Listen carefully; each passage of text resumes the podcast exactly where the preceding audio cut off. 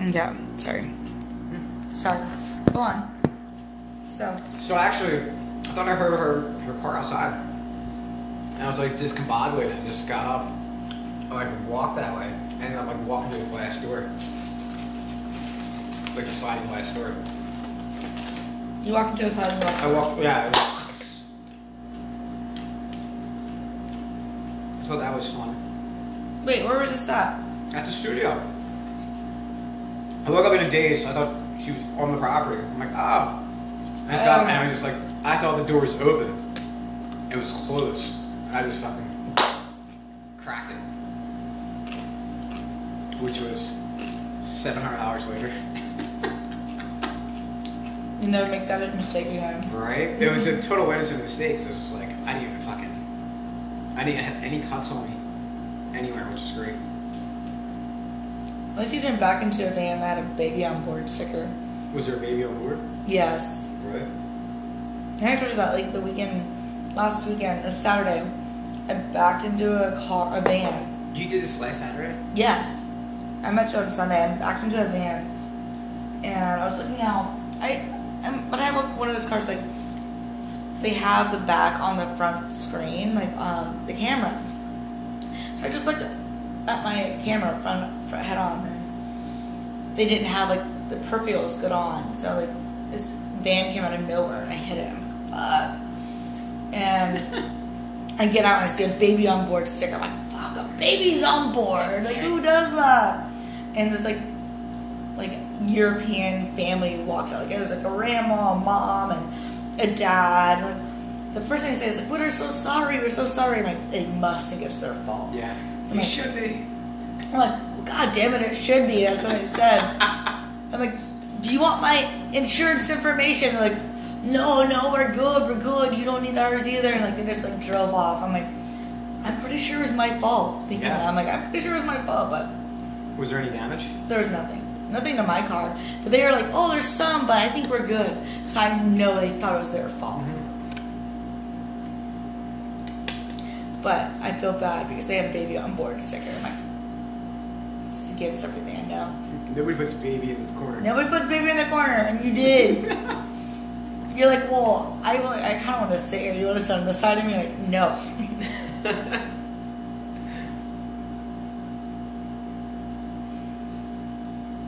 but But you have to keep telling them. tell them, tell them We keep what? going to what the are we whole- doing? so they don't know this- where is you live. They don't know where you this? live. I live in Makena. I live on a woman's multi-million dollar property out back of her estate In a in a tent. yes, in a tent. Yes. And in a 10 person tent. I'm in her carport. It has a toilet. It has a shower. In return, I don't pay rent, and I maintain the property. he found this on Craigslist. I found them on Craigslist as soon as I spoke to Sabrina, who filled my studio. It was in the same day. I had to get my shit out. It was all binded up. And went down there and talked to her. We both had a good rapport together. I found that her name was also Linda. And uh, here we are 12, 11 days later, 12 days later. And I really like Makena. I'll tell you that. It's nice.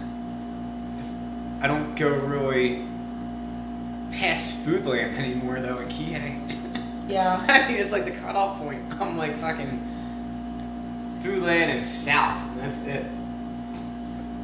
But we have some exciting plans for this week, so we're gonna head yeah. I'm excited. I'm excited.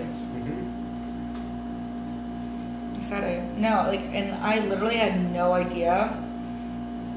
Like, and it doesn't, like, I'm not a very judgmental person at all. Like I said, I've met a lot of people that backpack. Um, I've never, like, I don't know, I consider it as a date. Like, you came over and you cooked dinner for me. Like, I've never been on a date with anybody that's, like, backpacked or, like, lived, like, anywhere but a town. So, like, I've never been on a date other than, not all my dates live in houses. But But this is so new, so I'm not. It like, is new. I'm not like a. you're not like a deadbeat and you I'm have not like adjusted to being a camper, so I don't see myself as a But you like you come from a family with like good money. Like you don't even want to tell your family this son because you don't like the you don't have like you don't want the headache of like explaining to your mom, right, or Because something. it's like gonna be. I know what they're gonna say. They're gonna say, "Come back. Just come back." You need east." to come back home. Yeah, just come back east and just start selling houses. Every parent's and you'll be fine. Just just sell a couple houses and there's seven year. And it's just like, well, yeah, it's a possible, but this, I only want to be in that area. If, so the original plan was to sell real estate in Philadelphia from April 15th ish to, I mean, kind of what my parents do. They April 15th, uh, Halloweenish, and then come here for the other six months or five months and sell real estate here. And it it's probably what's still gonna happen. But I'm learning now that I don't have to be in Philadelphia to sell real estate. Like I can still sell real estate in Hawaii from Philadelphia or in what? In West Philadelphia, born and raised. In Philly, you can do it remotely. You can do it remotely, like you're. that fuck I, exactly. I can do it remotely. So you know, I got a deal going on right now for a commercial warehouse in Philadelphia or West Chester, Pennsylvania, where it's like you know what, I don't have to be there. I can do everything on the phone. That's all I need.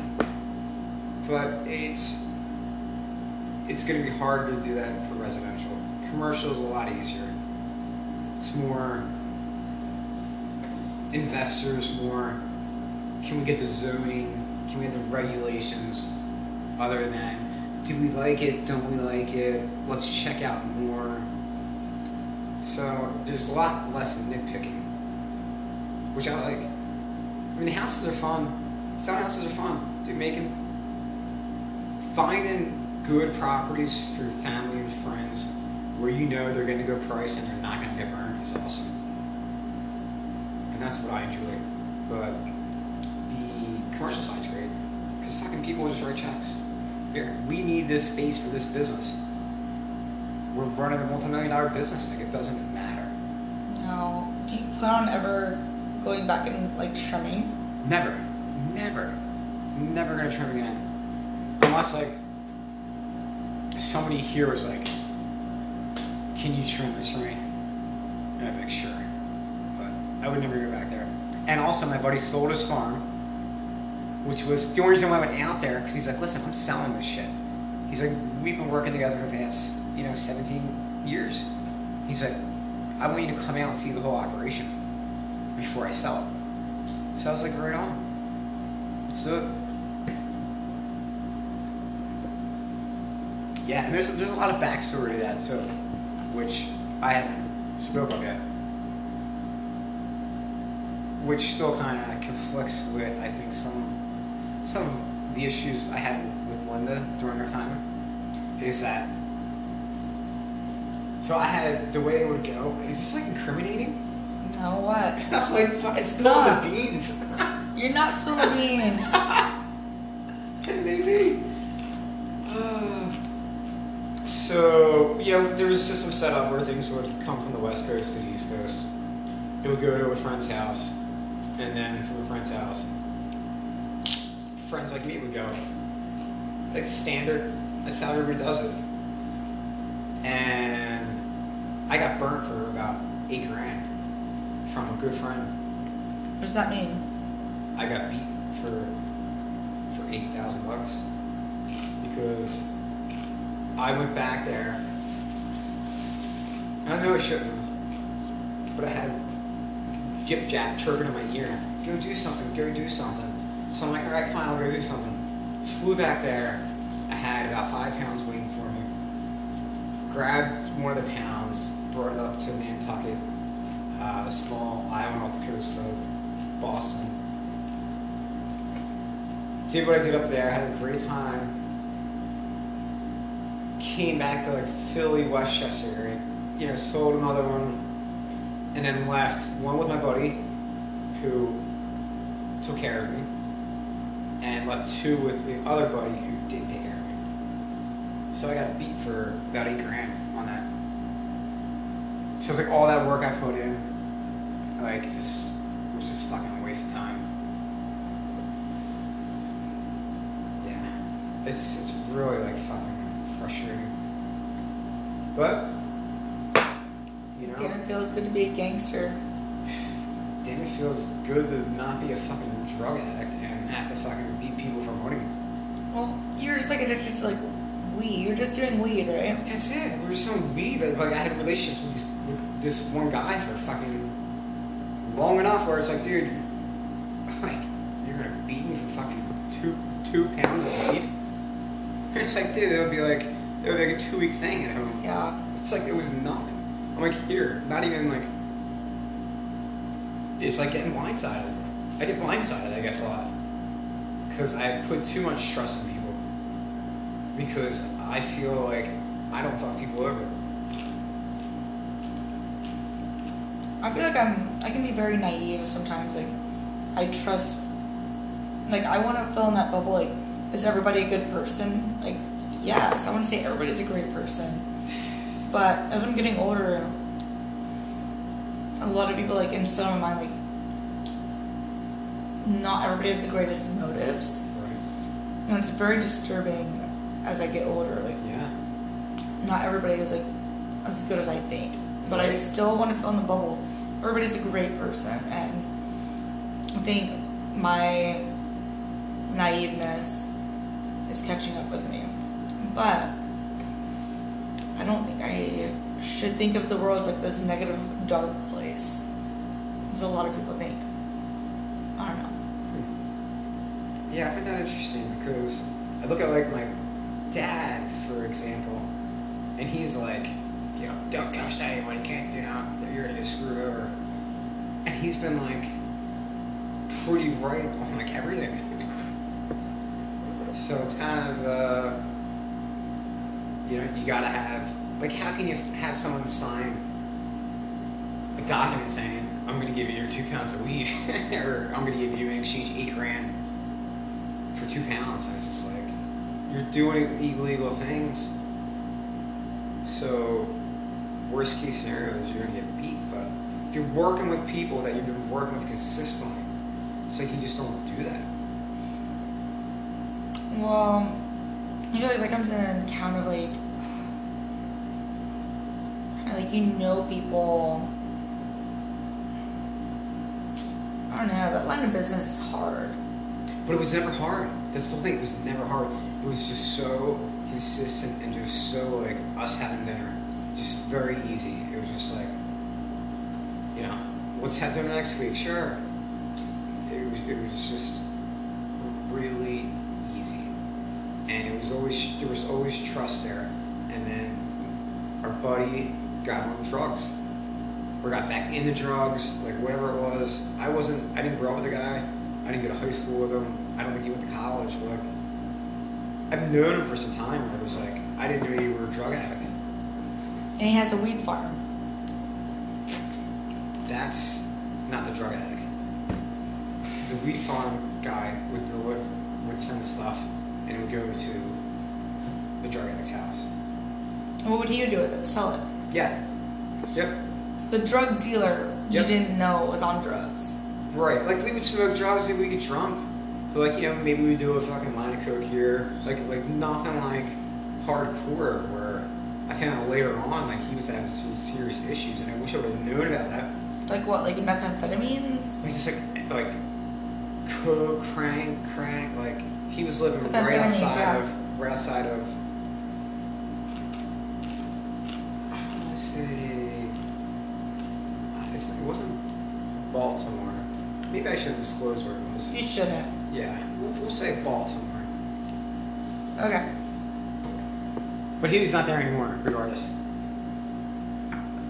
But like, uh, you know, I'm such a fucking nice guy where it's like, I still talk I, know he's going through shit. He's going through recovery and all that shit.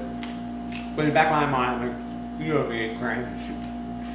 Fran. Francois.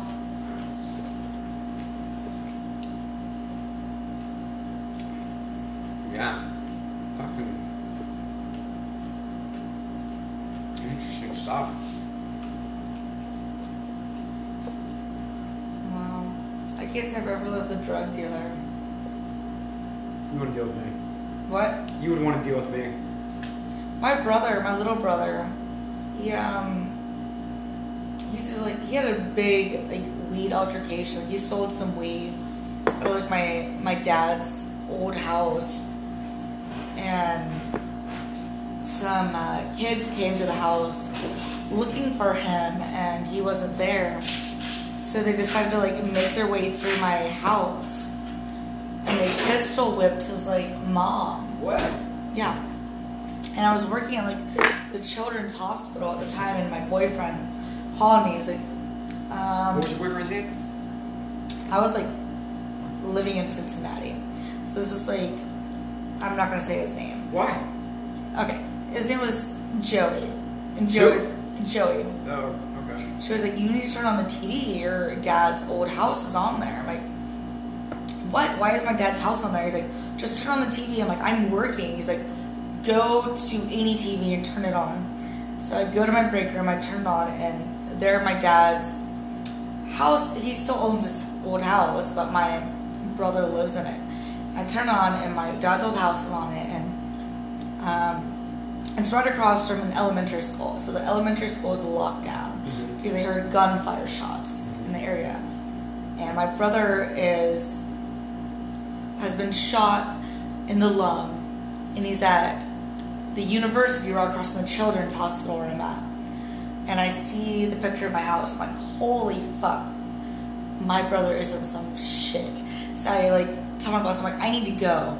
So I run over literally across from hospital hospital and I go in there and my brother's like in the sling and I've never seen my dad cry before my life. In my life. And he's just like I see him bawling. He's like, I don't know what I would do without you and your brother. And that's the first time like wow, like this is some serious shit. Yeah. I look at my brother, I'm like, he's like sitting there, he like has a smirk on his face. He's like, I'm gonna get this kid. I'm like, you're fucking idiots. if you think anything other than like, don't ever put your family in some shit. Like your mother just got pistol whipped and you're like, you've been shot. Like that was, I don't know. I was like, oh my god. Like after that, I was like, I don't know. But now he's like, I don't know, he's 24 now. He has a baby. He's like the most beautiful baby I've ever. I don't know. He's like my only nephew. I don't have like a niece or anything, but he's grown up a lot. But drugs, they're awful. They sure are. And, oh my god, yeah. Yeah. So that's my um my spill on drugs. Are bad in K. Remember the uh, 80s or 90s commercial? What? This is your brain. Your brain on scrambled eggs, your brain on drugs. There's like a scrambled egg. I hope it's like only egg whites only. Organic. Organic, right? Uh, Right now, my podcast knows a little bit how who Fran is, and is that all you want to tell them? I don't know. What uh honestly I watch the Joe Rogan podcast sometimes. I'm like, how do these motherfuckers sit here and talk for like two hours? Just like We have done it. We're almost there. We're at 80 minutes. Oh, we're at like an hour and 19 minutes. Okay. I just stop it and save it. But yeah, I literally thought that too, because I'll do it by myself, and I don't last more than seven minutes. Wow. That's well, that fine. makes it's like you're talking to yourself. I couldn't even last three. Exactly. Like, I'm not hungry. That's it. right? It was like, how many, how how much do I have to say to myself and to myself, and you know. But thank you for making myself more easy to talk to. Yeah, likewise. But yeah. So Francois, you've been great. Thank you. You've been excellent. And yeah. So I wanted to say this earlier and I was waiting until you made the Parmesan, and it's really good. Okay. So they thought you were gonna say they say people that live in glass houses that throw glass stones should not throw stones, right? But Mm-hmm. Don't peop- play baseball in a glass house. yes, don't do that. But people that live in tents make a damn good chicken parmesan. I'm ending it on that.